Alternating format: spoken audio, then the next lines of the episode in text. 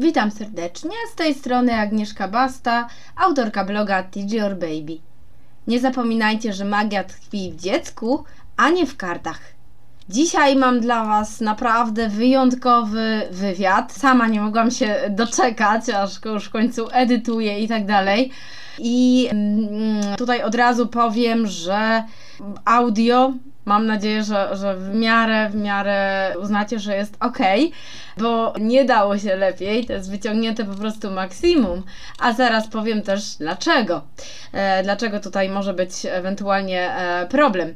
E, jak znalazłam domanowanego chłopaka, bo to właśnie będzie wywiad z już 30-letnim w sumie mężczyzną, dla mnie to jednak chłopak, bo ja jestem starsza, e, który był wychowywany z metodą Domana w dzieciństwie. E, możliwe, że część z Was pamięta wywiad z Violettą, mamą trójki dzieci i artystyczną duszą, która dzieliła się sukcesami e, z metodą Domana.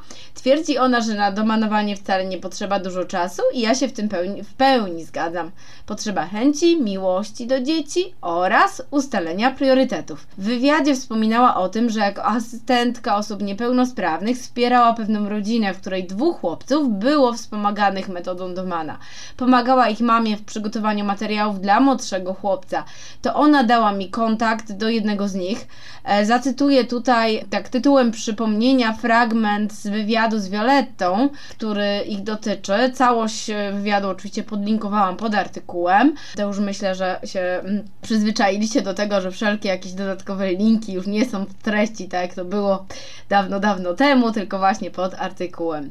A teraz cytat. Efekty u chłopców były wspaniałe, rozwinięci nie tylko w czytaniu, ale także niezwykle matematycznie i językowo.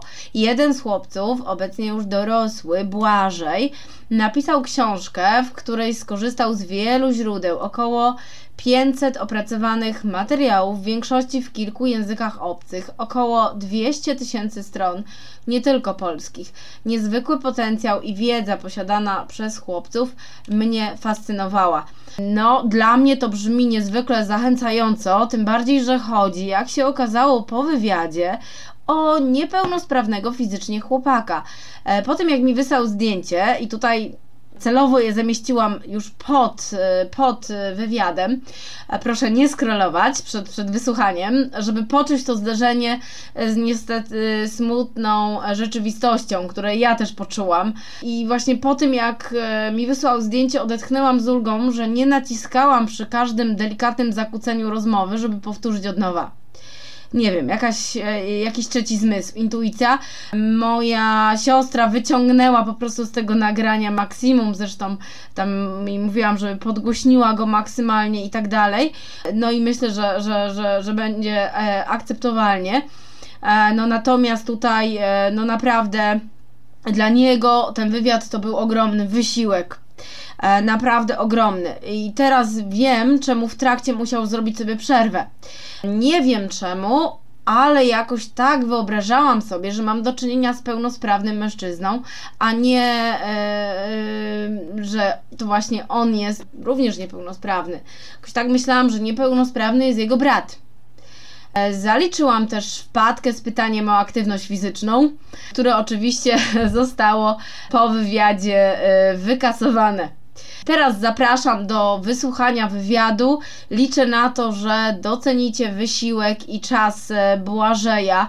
E, tutaj pierwszy w sumie wywiad właśnie z kimś niepełnosprawnym.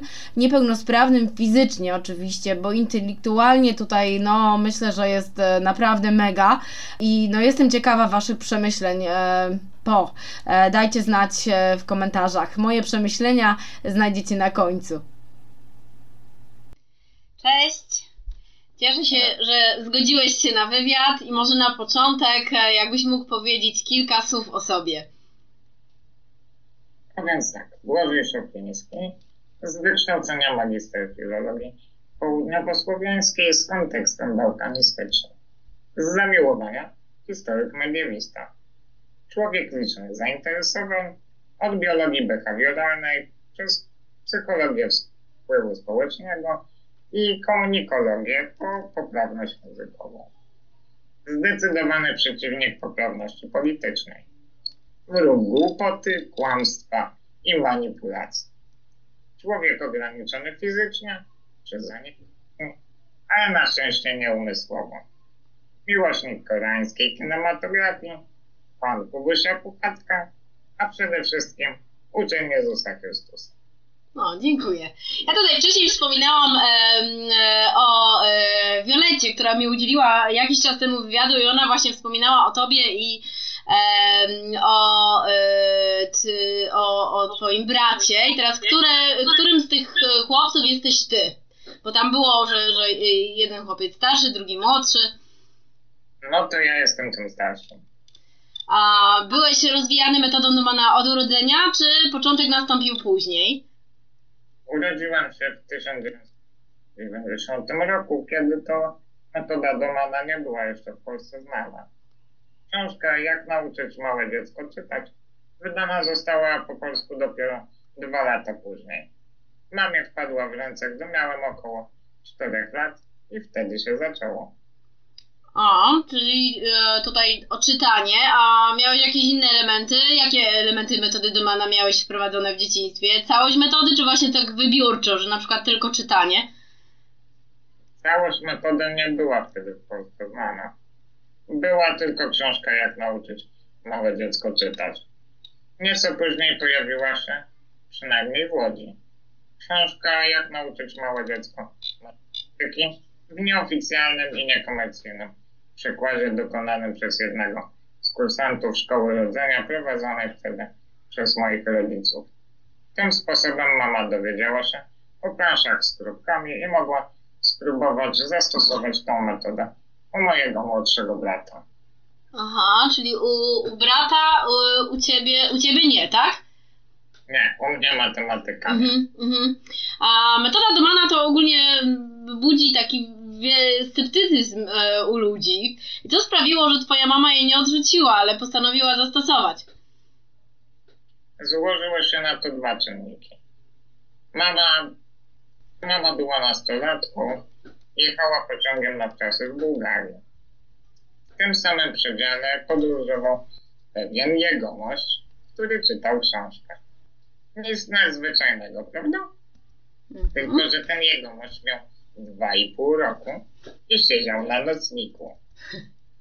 Podróż do Bułgarii była dostatecznie długa, żeby się przekonać, jak szeroką ma wiedzę i z jakim zrozumieniem czyta. Po dwóch tygodniach spotkali się ponownie w pociągu powrotnym. Przez ten czas Maluch poznał bułgarską cyrylicę, więc wszystkie napisy czytał już sam. Dzięki temu doświadczeniu moja mama ma wątpliwości, że jest to możliwe, aby nauczyć małe dziecko czytać. Natomiast drugim istotnym czynnikiem było stwierdzenie zawarte w wspomnianej książce Domana, że nawet najmniejsza stymulacja jest lepsza niż jej zupełny brak.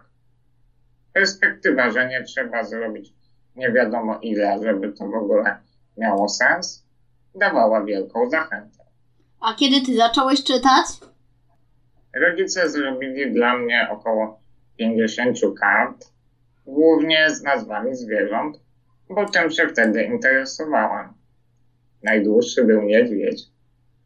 Moja z nauką czytania Domana, jak metodą Domana, nie weszła jednak w bardziej zaawansowaną fazę, ponieważ w tym samym czasie mój starszy Brat był w zerówce i uczył się czytać metodą tradycyjną.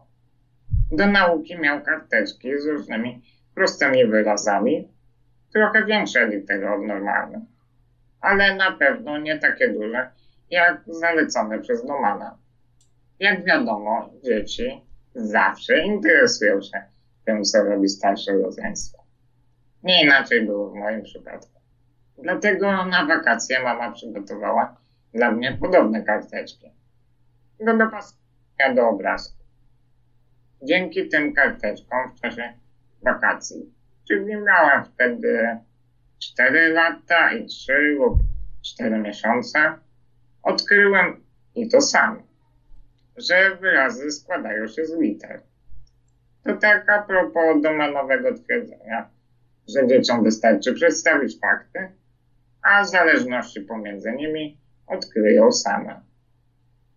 Gdy poznałem litery i byłem w stanie przeczytać dowolne słowo, wykonywanie kolejnych akt z całymi wyrazami przestało być konieczne.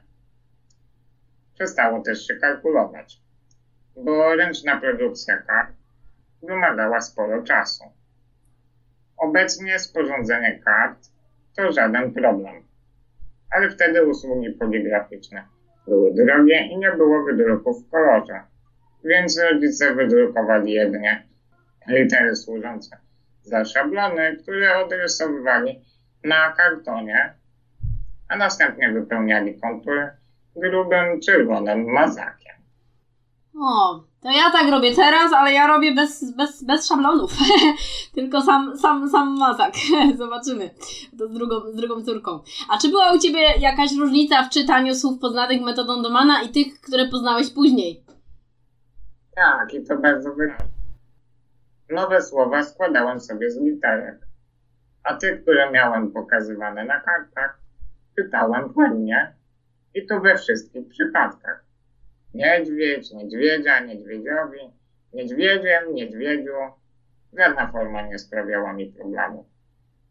Gdy byłem już dorosły, zetknąłem się z twierdzeniami obrońców metody tradycyjnej, że dzieci uczone czytania metodą globalną będą miały problem z odmianą wyrazów. To jest kompletna bzdura. Ta bariera istnieje tylko i wyłącznie w umysłach ludzi, którzy widzieli w życiu jedynie naukę metodą tradycyjną, nie zetknęli się z praktycznym i prawidłowym stosowaniem metody globalnej. Mhm, zgadzam się z tym. A czy pamiętasz początki czytania? Jak to było? Tu pytam tak z uwagi na obserwację mojej czterolatki.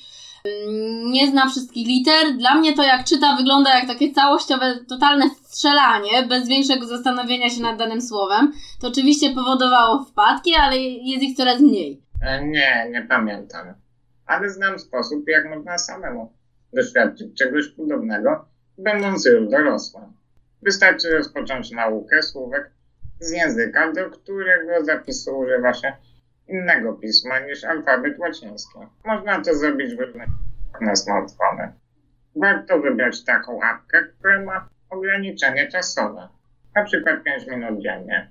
Presja czasowa pomoże uniknąć kontempl- kontemplacji nowego pisma i tym samym uzyskać podobne warunki nauki, co przy metodzie Domana.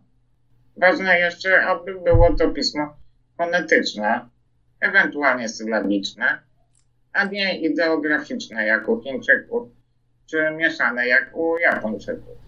Najlepiej wykluczyć także alfabety cyrylicki i grecki, ponieważ niektóre znaki są takie same lub podobne w łacińskim, więc zapamiętywanie przebiegałoby w inny sposób niż u dziecka, które nie zna żadnego alfabetu. Przykładowe języki, które spełniają wymienione kryteria to hebrajski, arabski, hindi oraz koreański. Z własnego doświadczenia mogę powiedzieć, że w takich warunkach człowiek uczy się dopasowywać słówka do odpowiednich znaczeń bądź obrazków na podstawie znaków szczególnych, przede wszystkim początku i końca wyrazu oraz jego długości. O, ciekawe, muszę wypróbować. A czy pamiętasz coś z tego, jak byłeś rozwijany w dzieciństwie? Jakie masz takie najwcześniejsze wspomnienie? Mam urywki wspomnień z jednej lub dwóch sytuacji, gdzie miałem pokazywane karty. I to wszystko. O, czyli niewiele. Czy czytasz szybciej od przeciętnego Polaka? Jak myślisz? Prawdę mówiąc, nie wiem, ale szybkość mojego czytania raczej nie jest miarodajna. Zapamiętałem z książki Buzana trzy czynniki wpływające na to, jak szybko człowiek czyta, jeśli nie opanował specjalnych technik. Są to doświadczenie czytelnicze, ustawianie tekstu względem twarzy, czyli kąt nachylenia i odległość oraz ilość dostępnego czasu. Z powodu moich ograniczeń fizycznych nie jestem w stanie ustawiać sobie optymalnie tekstu. W mojej sytuacji istotniejsze jest to, aby książka się nie zamykała, bo sam jej nie otworzę. Obecnie nie mam też presji czasowej, podczas czytania, bo nie gonią mnie przynajmniej w tej chwili terminy. Ale gdy zbliża się termin zamknięcia numeru czasopisma, do którego chcę wysłać artykuł, to możesz mi wierzyć. Motywacja do szybkiego czytania znikąd rocznie. Guzan podawał statystyki, że najszybciej czytają ludzie na studiach doktoranckich. Jako naukowiec nie mam wątpliwości, że przyczyną takiego stanu rzeczy jest to, że muszą przeczytać setki publikacji w stosunkowo krótkim czasie. Niekiedy tylko po to, żeby stwierdzić, że dana praca jest bezwartościowa. A czy twoi rodzice dużo czytali? Czy miałeś w dzieciństwie kontakt z książkami, czy po prostu to były tylko te karty? Mama sama czytała książki i czytała też mi. Tym sposobem, gdy osiągnąłem wiek poborowy do podstawówki, o psie, który dają oraz Kurt i goście były już za mną. O, czyli e, lektury. Nawet nie wiem, czy teraz one są na liście lektur, czy, czy, czy, czy nie, ale coś, coś kojarzę. A wiem, że nie, już nie, że nie miałeś tego programu matematycznego, ale ogólnie wiem, że y, same karty, po prostu ta stymulacja kartami a wpływa na różności, nie tylko na samo czytanie. Jak określasz swoje uzdolnienia matematyczne? E, czy nauka matematyki sprawiała Ci trudność, czy, czy może to był dla Ciebie łatwy przedmiot, może jakieś, nie wiem, miałeś szczególne osiągnięcia? Czy potrafisz w miarę dokładnie szacować duże ilości? Na przykład, nie wiem, może podpatrzyłeś po prostu, bo czasem u Domana było e, tak, że e, on zobaczył, że zdrowe dzieci się uczą i przyswajają wszystko, nawet nie będąc na tym programie czytania czy matematyki, po prostu podpatrując, co ma rodzeństwo. E, więc tutaj no karty te z kropkami tak czy tak gdzieś tam widziałeś, nawet jeżeli one były jakby tylko dla, dla Berata to tak właśnie to szacowanie ilości, to a propos tej domanowej matematyki na kropkach. No i czy lubiłeś się uczyć matematyki? I tak ogólnie możesz o tej matematyce powiedzieć, co tam ci do głowy przyjdzie.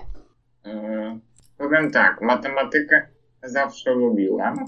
Yy, mama wspomina, że nauczyła mnie liczyć do dziesięciu, a dalej to już nauczyłem się sam. Podobno, gdy miałem trzy lata, budziłem się i wołałem ja jeszcze dzisiaj byłem.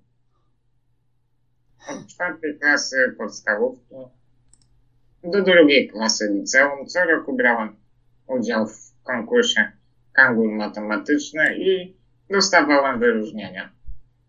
W gimnazjum zostałem laureatem wojewódzkiego konkursu przedmiotowego, co gwarantowało miejsce w dowolnie wybranym liceum.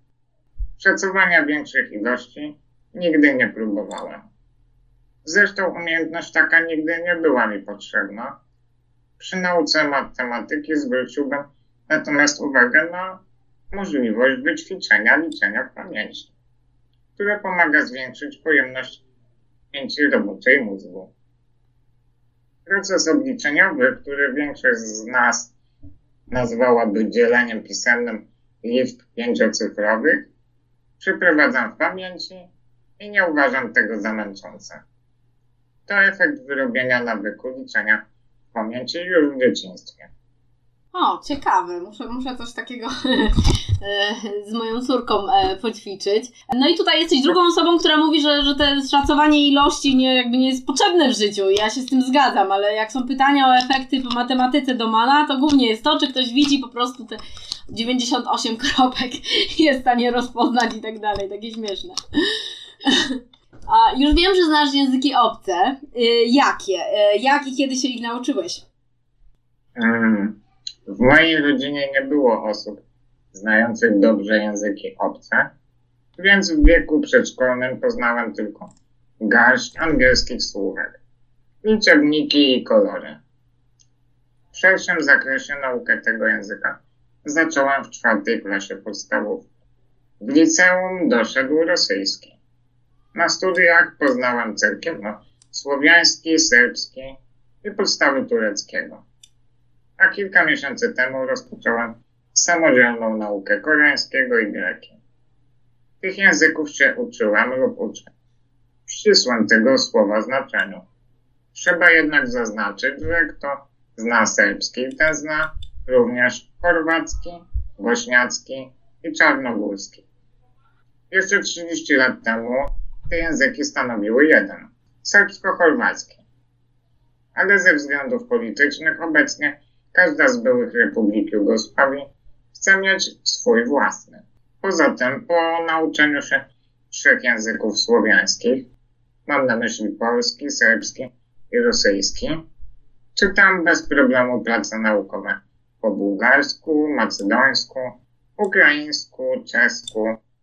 Zanim przejdziemy do następnego pytania, chciałbym jeszcze dorzucić ciekawostkę, o której usłyszałem na lektoracie tureckiego, a myślę, że może się przydać Twoim słuchaczom i czytelnikom.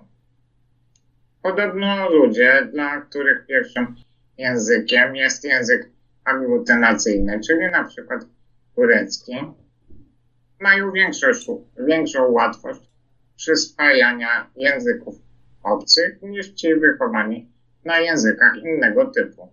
Nie drążyłem tematu, bo głębsza wiedza nie była mi potrzebna, ale intuicja mi podpowiada, że jeśli mamy taką możliwość, to warto zaznajomić dzieci z którymś z języków aglutynacyjnych, bo najwyraźniej rozumienie tego typu gramatyki pomaga mózgowi orientować się w zasadach rządzących budową zdań, niezależnie od tego, jakiego typu język ma poznać. Oczywiście nie chodzi mi o to, żeby uczyć dziecko węgierskiego czy tureckiego zamiast polskiego. Jestem po prostu zdania, że nauka języka o takiej gramatyce ma dobry wpływ na mózg. To po prostu dobry trening. Niewątpliwie, i to mówię z własnego doświadczenia, poszerzające horyzonty poznawcze. O, ciekawe, ciekawe. W sumie tymi językami się nie, nie interesowałam, jakby myślałam bardziej o chińskim, czy, czy może arabskim, jako, jako z takich innych języków. A to pierwszy raz słyszałam, słyszę tą nazwę aglutacyjny. Ciekawe. A co to ma normalnie... Mhm. Poczekaj moment. E, potrzebuję moment przerwy. A co do domanowania, yy, co, co daje domanowanie w dzieciństwie, yy, w życiu dorosłym? Ja jako domanowanie to rozumiem ogólnie to, że rodzic angażuje się w rozwój dziecka w jakikolwiek sposób, nie tylko, nie tylko czytanie. Myślę, że największą korzyścią jest tu otwartość umysłu. Świadomość, że można pewne rzeczy robić w inny sposób niż wcześniej przyjęte i osiągać przy tym dobre efekty. To natomiast pociąga za sobą gotowość do nieschematycznego myślenia i działania oraz krytyczne podejście do opinii, ocen czy sądów formułowanych przez tak zwane autorytety w różnych dziedzinach życia i nauki. Krótko mówiąc, doświadczenie na własnej skórze, że można myśleć i działać inaczej i nie wyjść na tym gorzej, motywuje do samodzielnego myślenia. A jeszcze mam pytanie o, o Twoje właśnie e, dzieciństwo, o szkołę, czy, czy yy, wiadomo, nie każdego rodzice rozwijają. E, czy może porównywałeś się w szkole pomiędzy sobą a innymi dziećmi? Czy czułeś może się zdolniejszy, inteligentniejszy od innych dzieci? O ile oczywiście chodziłeś do szkoły, bo jeśli byłeś w edukacji domowej, no to też możesz o tym powiedzieć. Przez całą edukację obowiązkową miałam nauczanie indywidualne w domu. A nie przypominam sobie, żebym kiedykolwiek się porównywał. Miałem jednak świadomość faktów. Rozpoczynając pierwszą klasę, cały materiał, materiał miałem już opanowany. Nauczycielka od razu zaczęła realizować program drugiej klasy. Formalnie zostałem promowany po pierwszym semestrze. Z matematyki natomiast wiedziałem, że robimy zadania z podręcznika do klasy czwartej. A jakie jest Twoje podejście tak do uczenia się ogólnie w życiu? Czy stawiasz na samoedukację, czy wolisz jak ktoś Cię uczy? Domyślam się, jaką odpowiedź chciałabyś usłyszeć. Ale muszę się wyłamać poza formułę pytania. Według mnie nie można wyznaczyć wyraźnej granicy pomiędzy jednym a drugim. No i na przykład czytam podręcznik. To uczę się sam, czy jestem uczony przez autorów? Albo drugi przykład. Jeśli to nie jest podręcznik, ale rozprawa doktorska, której celem nie jest przecież uczenie kogokolwiek. To co wtedy? Czy nową wiedzę nabywam sam, czy od kogoś? Zmierzam do tego, że są to zjawiska nierozłączne. Wiedza nie bierze się znikąd, ani nie zostanie przyswojona bez zaangażowania tego, kto ma ją posiąść. Mnie osobiście nie robi różnicy, czy jestem bardziej uczony przez kogoś, czy uczę się bardziej sam. Grunt, żeby wiedza była rzetelna, przystępna i użyteczna. A czy masz potrzebę, żeby się ciągle uczyć, rozwijać i taki, taki nawyk w, rozwoju, czy uważasz, że już jakby wiesz wystarczająco dużo, już koniec, szkoła była i... Moim skromnym zdaniem potrzeba poznawania otoczenia, świata jest nieodłączną cechą zdrowego mózgu i psychiki. Chyba u mnie jest z nimi nie najgorzej, bo ciągle jeszcze nie mam dość. A, a jaką pracę wykonujesz? Jaki może masz zawód? E, Jestem na rencie całkowitej niezdolności do pracy. Działalnością naukową nie zajmuję się zawodowo, ale trochę dla przyjemności, trochę propublikowano. Em, co myślisz o tradycyjnej edukacji? E, Tak może o całości systemu z naciskiem przede wszystkim na e, szkołę podstawową, bo później to już e, chyba lepiej jest, tak mi się przynajmniej wydaje. Najbardziej tradycyjna jest jednak podstawówka. To jedna wielka strata czasu. W liceum miałem, jeśli dobrze pamiętam, 18 godzin lekcyjnych tygodniowo, połowę tego, co wszyscy w szkole. To wystarczyło, żeby na maturze zdać 5 przedmiotów, w tym 4 na poziomie rozszerzonym, a dzięki uzyskanym wynikom dostać się na jeden z najbardziej obleganych kierunków, czyli na dziennikarstwo, z drugim rezultatem.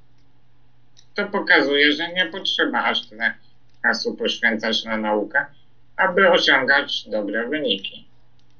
Oczywiście oprócz lekcji też się uczyłem, tak jak wszyscy. Ale summa summarum miałem więcej wolnego czasu niż rówieśnicy.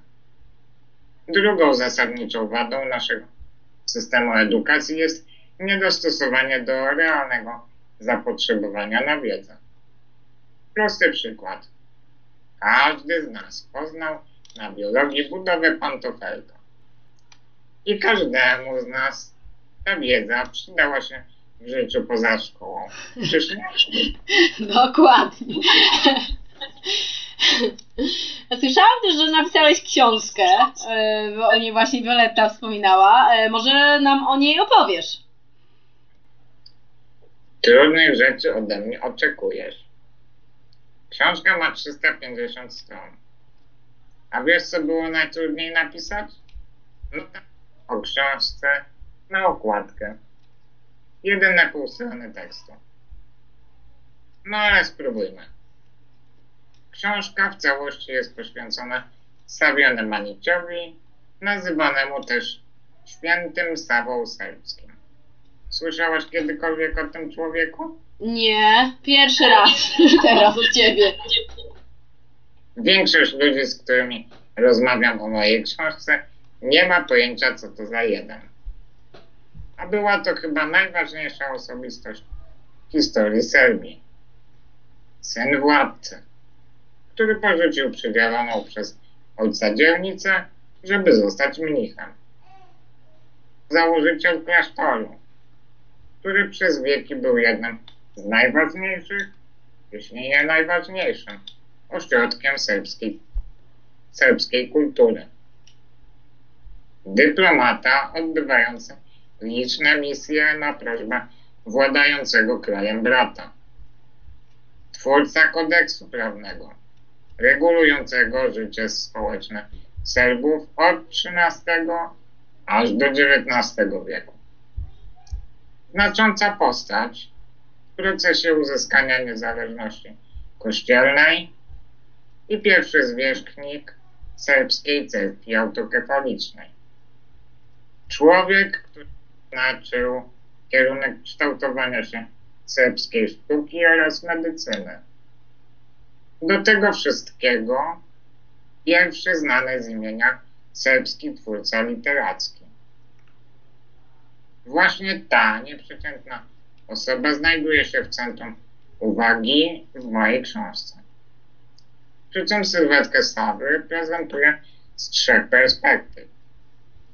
Najpierw jako postać historyczną, następnie poprzez autokreację, czyli jak Stawa sam siebie przedstawiał we własnych dziełach.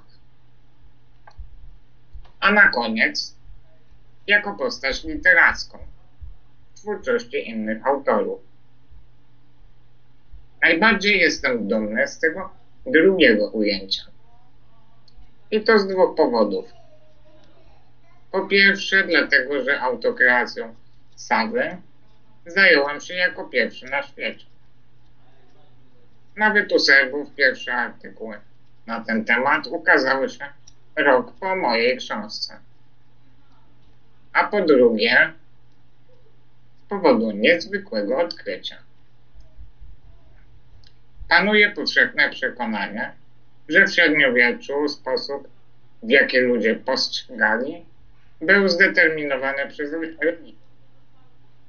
Właśnie z tego powodu średniowieczni ludzie pisali o sobie niemal zawsze jako grzesznych, niegodnych, pożałowania godnych i tym podobne. Tymczasem w jednym ze swoich dzieł Sawa nie wytrzymał się tej powszechnie przyjętej konwencji, ale w rzeczywistości wykorzystał ją, by stworzyć wizerunek siebie jako kogoś wyjątkowego. Osoba duchowna, która pisała tak, aby halsować pod wiatr konwencjonalnej pokory, pasuje do rozpowszechnionych wyobrażeń dotyczących średniowiecza. Właśnie takie nieoczywiste odkrycia sprawiają, że badania historyczne nie są nudne. O, zainteresowałeś mnie. Jak będę miała więcej czasu, bo teraz na razie czytam wszystko po prostu o rozwoju, o rozwoju dzieci, jeszcze się edukuję, to, to myślę, że się skuszę też na Twoją książkę. Oprócz tutaj w wywiadzie, ja myślę, że, że po prostu dam jakiegoś linka do, do, do niej bezpośrednio, jakby ktoś był zainteresowany. Jeszcze wracając do metody Domana, e, to... Czekaj, w tym temacie jeszcze tak? dam rekomendację książki, którą mi podała Violetta. Mhm. E, mianowicie czytała tę książkę swoim dzieciom. Do spania. Mówiła, że nic tak skutecznie ich nie usypiało jak moje. O! muszę, muszę spróbować. Ja swego czasu Domana czytałam po włosku. też, też, też no, usypiało tą starszą. Tą, tą młodszą to jak nie chce iść spać, to, to nie, ma, nie ma siły jakoś ją uspać. Muszę spróbować. No właśnie, o, chyba, że rzeczywiście dzieciom to tak, bo, bo tak myślałam tutaj, no bardziej tak dla siebie coś, żeby było coś innego, jakaś odskocznia od, od, od takich książek typowo jakiś właśnie o rozwoju dziecka.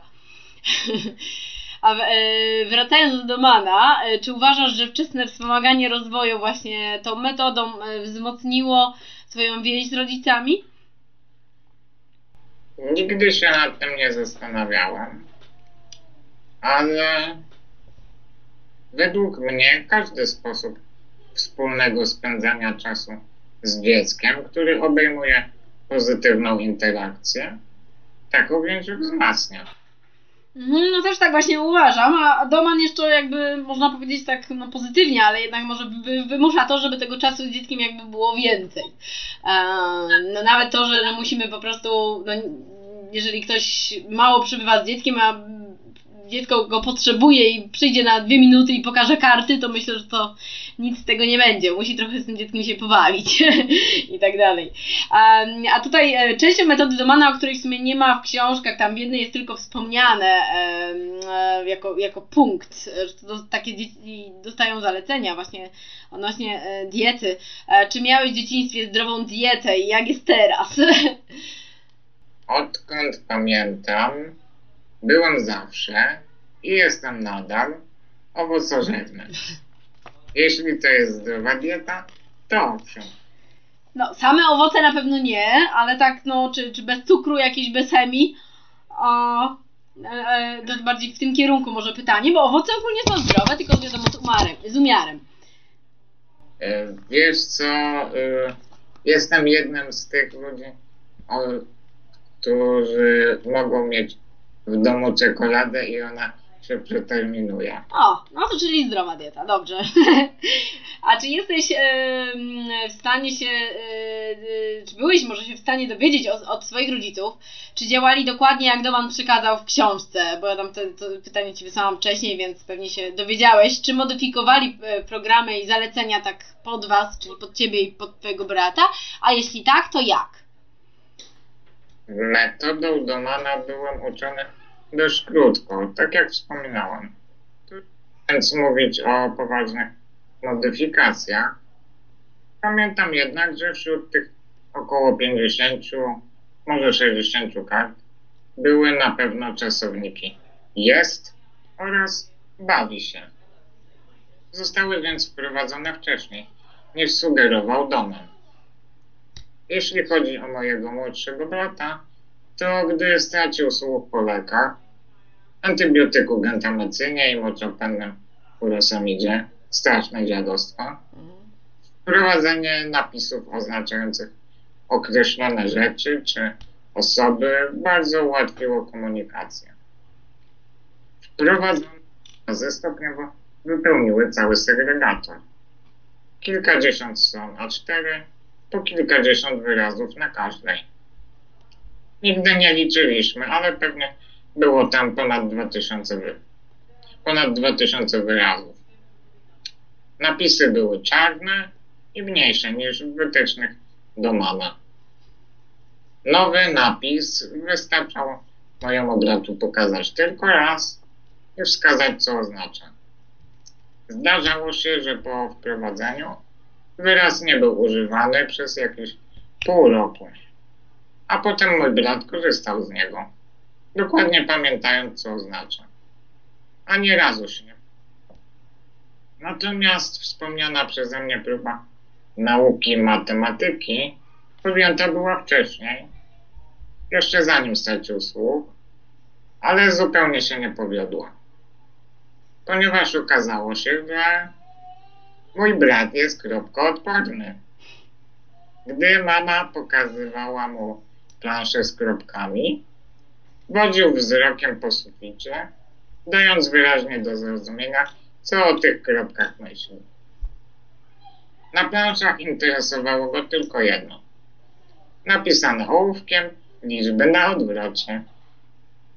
To pokazuje, że zawsze trzeba pamiętać o indywidualnym podejściu do dziecka, bo nawet najfajniejsze metody mogą niektórym Żydącom po prostu nie podchodzić.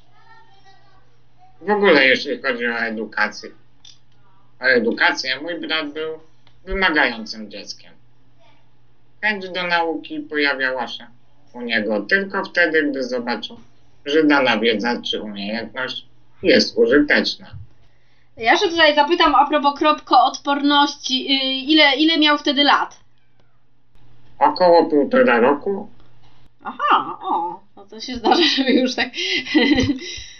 No, no tak, y, no generalnie czas na kropki jest tak mniej więcej do trzeciego roku życia. A o, ogólnie, y, tak jakbyś miał jeszcze coś powiedzieć o, o swoim bracie, e, to ostatecznie on, on był się w stanie za pomocą e, tych e, słów napisanych po prostu komunikować i nauczył się czytać, jak tam z jego innymi jakby rozwiniętymi uzdolnieniami. Wiesz co,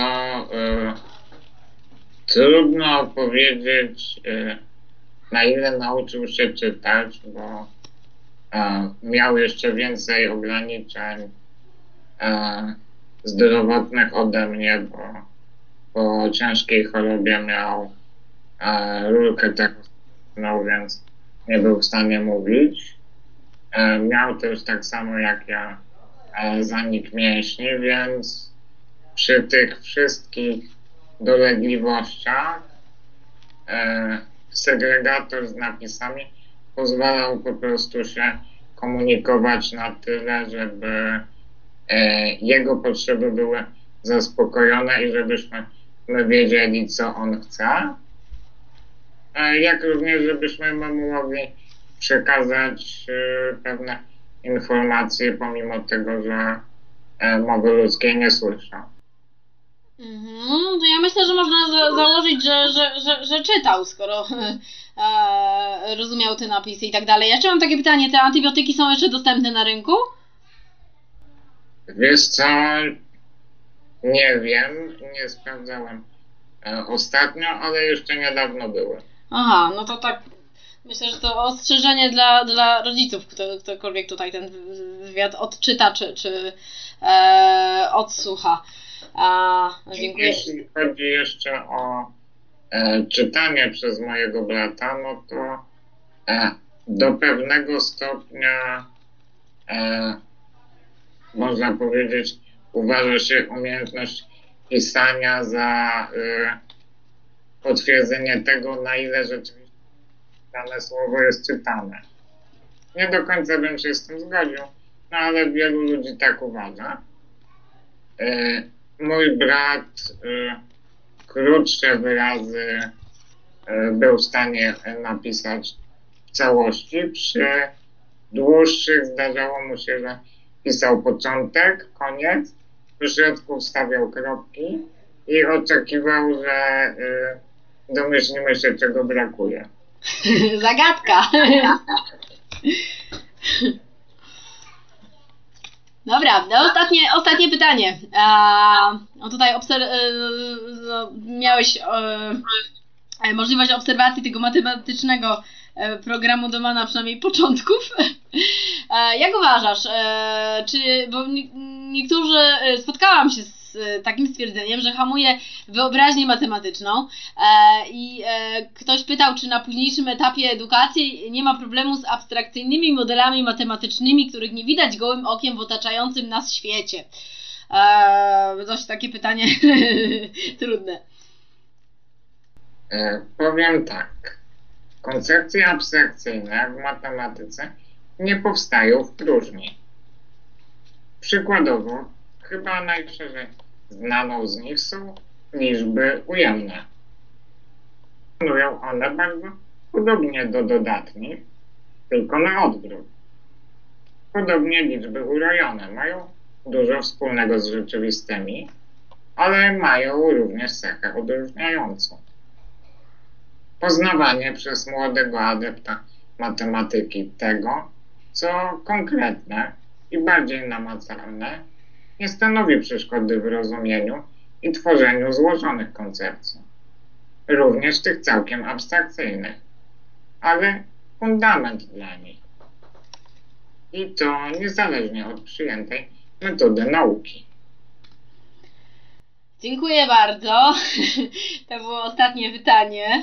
Mnóstwo cennej wiedzy i takiej po prostu e, też, e, też innej. E, no i dołączyłeś do wyjątkowych dorosłych, którzy gdzieś tam mieli chociażby jakiś epizod z metodą Domana, bo bardzo, bardzo ciężko jest dotrzeć w ogóle do, do takich ludzi. E, no także tutaj bardzo się, bardzo dziękuję i cieszę się, że e, zdecydowałeś się e, udzielić tych e, odpowiedzi i zdradzić nam trochę szczegółów też ze swojego dzieciństwa e, i, i, i tak dalej.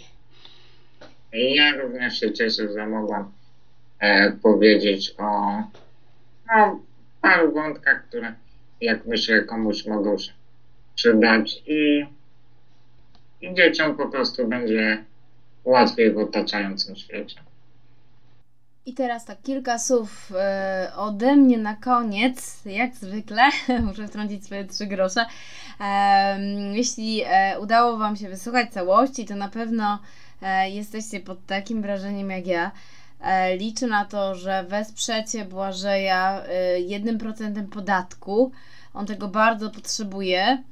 E, możecie zobaczyć grafikę podlinkowaną do strony fundacji w artykule, tak właśnie na samym, na samym końcu. Można też dokonać darowizny na konto bankowe.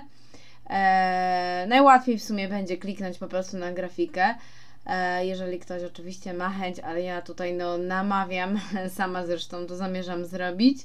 E, E, a podlinkowałam też, e, niekoniecznie to jest jakiś jego sklep, tylko po prostu miejsce, gdzie znalazłam e, jego książkę.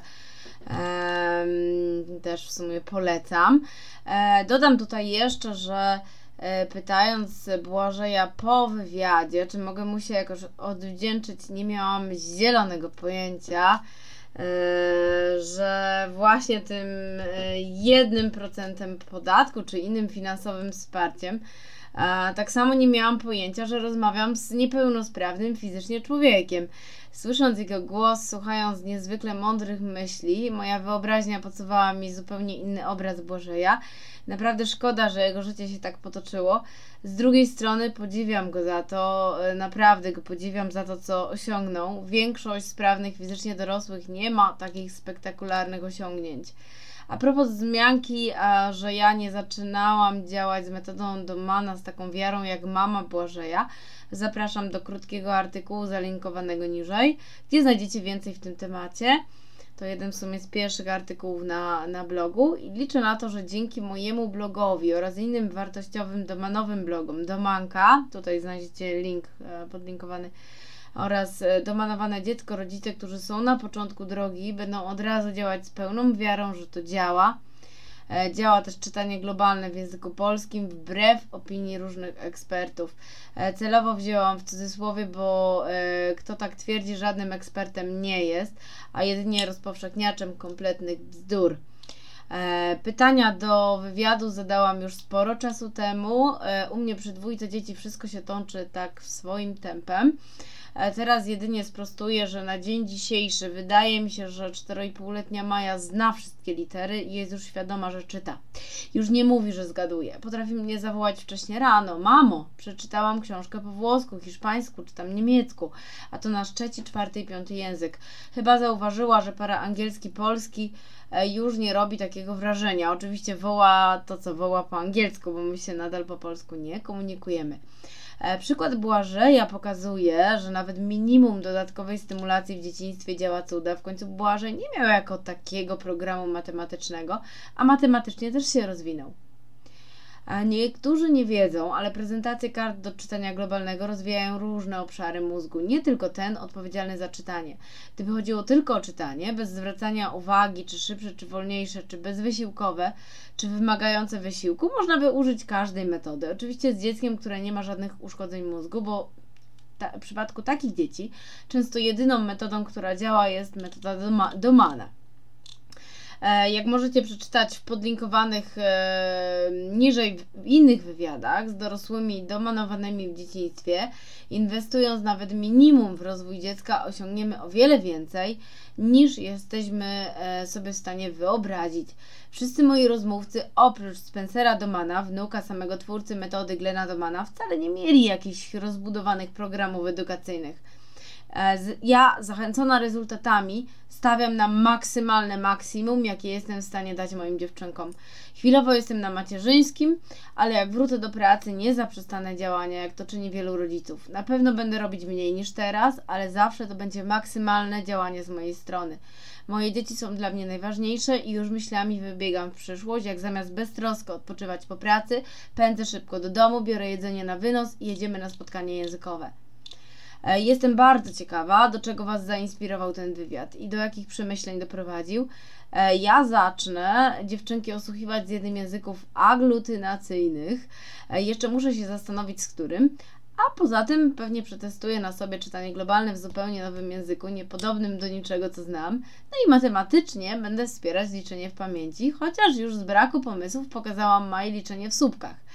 Tak sobie przypomniałam, że jeden z moich rozmówców w dzieciństwie coś takiego miał. Dorosła dziewczyna domanowana w dzieciństwie z linku poniżej. I tutaj a, polecam, a, e, co polecam przeczytać, tak pośrednio związanego z niniejszym wywiadem. E, oczywiście kolejne wywiady. E, wywiad z domanującą mamą trójki dzieci, czyli z Violettą, e, dzięki której w sumie złapałam kontakt z Błażejem. E, Violetta, jeżeli słuchasz, to dziękuję Ci bardzo. Moje rozmyślania z samego początku domanowania, czyli tutaj taki, no, nie do końca taka wiara, że to na pewno zadziała. Wywiad z mamą, która sama była domanowana w dzieciństwie. Wywiad z dziewczyną już dorosłą, domanowaną w dzieciństwie. Wywiad z tatą, który sam był wychowywany zgodnie z filozofią Grylna Domana. Wywiad ze Spencerem Domanem z perspektywy dorosłego wychowanego z metodą Domana oraz linki do dwóch polecanych przeze mnie blogów, które wspomniałam w treści artykułu. E, będzie mi bardzo miło, jeśli zostawisz komentarz, podzielisz się swoim doświadczeniem i przemyśleniami a jeśli chcesz być na bieżąco, zapraszam do śledzenia fanpage na Facebooku, w trzech stronach Wspieranie Rozwoju Dziecka, na Instagram teacherbaby.pl, na którym wrzucam takie różności od kuchni oraz do subskrypcji, okienko na stronie głównej bloga, kanał RSS. Jest też możliwość zapisu na newsletter. No właśnie, zbieram się cały czas e, do e, e, rozpoczęcia. Myślę, że to no, na dniach. E, zapraszam też do grupy rodziców platających e, metodę Domana w wychowaniu swoich dzieci, którą sama założyłam na Facebooku. Jest to metoda Domana i nie tylko. Grupa wymiany doświadczeń dla rodziców. Dołączając do grupy, możecie liczyć na sporą dawkę motywacji, na naprawdę ciekawą wymianę doświadczeń oraz na pomoc w nurtujących Was kwestiach. U mnie możecie też kupić książki wydawnictwa Asborn Zapraszam na fanpage sprzedażowy Teacher Baby, angielskie książki dla dzieci oraz na Instagram Teacher Baby książki. Z mojej strony to by było na tyle. Żegnam się z Wami i do usłyszenia następnym razem. Pozdrawiam serdecznie. Agnieszka Basta, autorka bloga teacherbaby.pl